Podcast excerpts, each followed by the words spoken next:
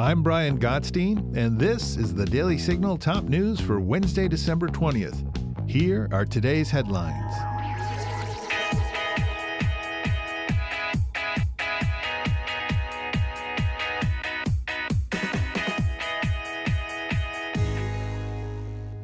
Yesterday, in a 4 3 ruling, the Colorado Supreme Court said that former President Donald Trump wasn't eligible to appear on the state's ballot.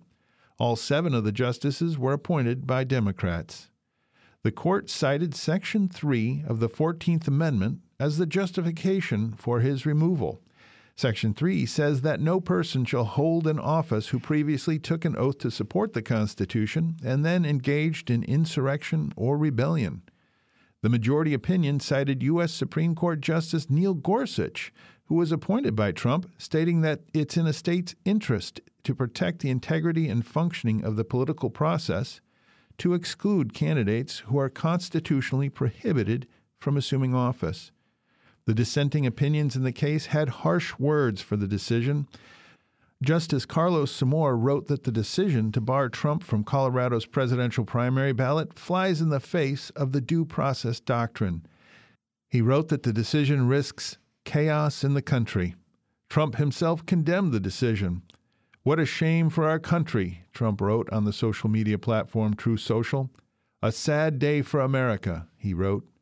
A spokesman for the Trump campaign said in a statement Unsurprisingly, the all Democrat appointed Colorado Supreme Court has ruled against President Trump, supporting a Soros funded left wing group scheme to interfere in an election.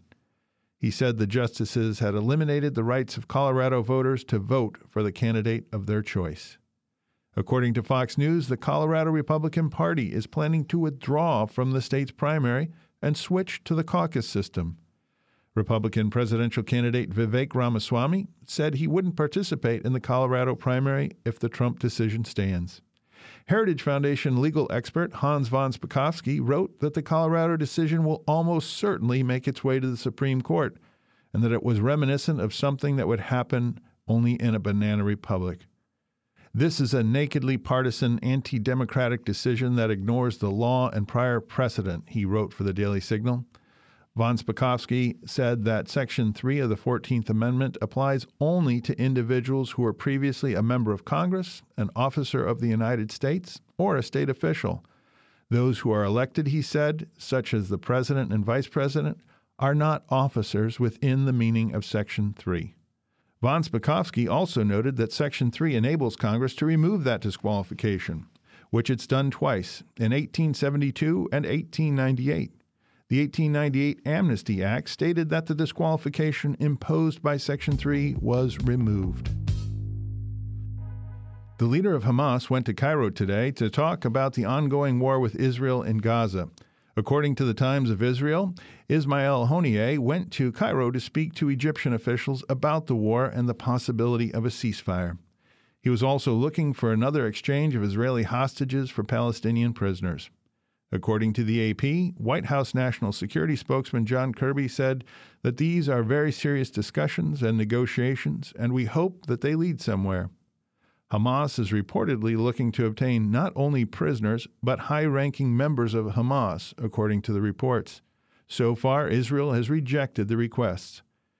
In November, Egypt and Qatar helped mediate a ceasefire in which Hamas freed over 100 hostages in exchange for 240 Palestinian prisoners. NBC News is reporting that China's leader Xi Jinping told President Joe Biden in the recent San Francisco summit that he plans to reunify mainland China with Taiwan. Xi reportedly told Biden that he prefers to reunify peacefully. Before the meeting, Chinese officials requested that the United States announce that it supports China's goal of peaceful unification with Taiwan and doesn't support Taiwanese independence. That request was rejected. According to the report, Xi's language at the meeting was blunt but not hostile. According to NBC, an official with knowledge of the meeting said Xi's language was no different than what he's always said. He's always tough on Taiwan. He's always had a tough line.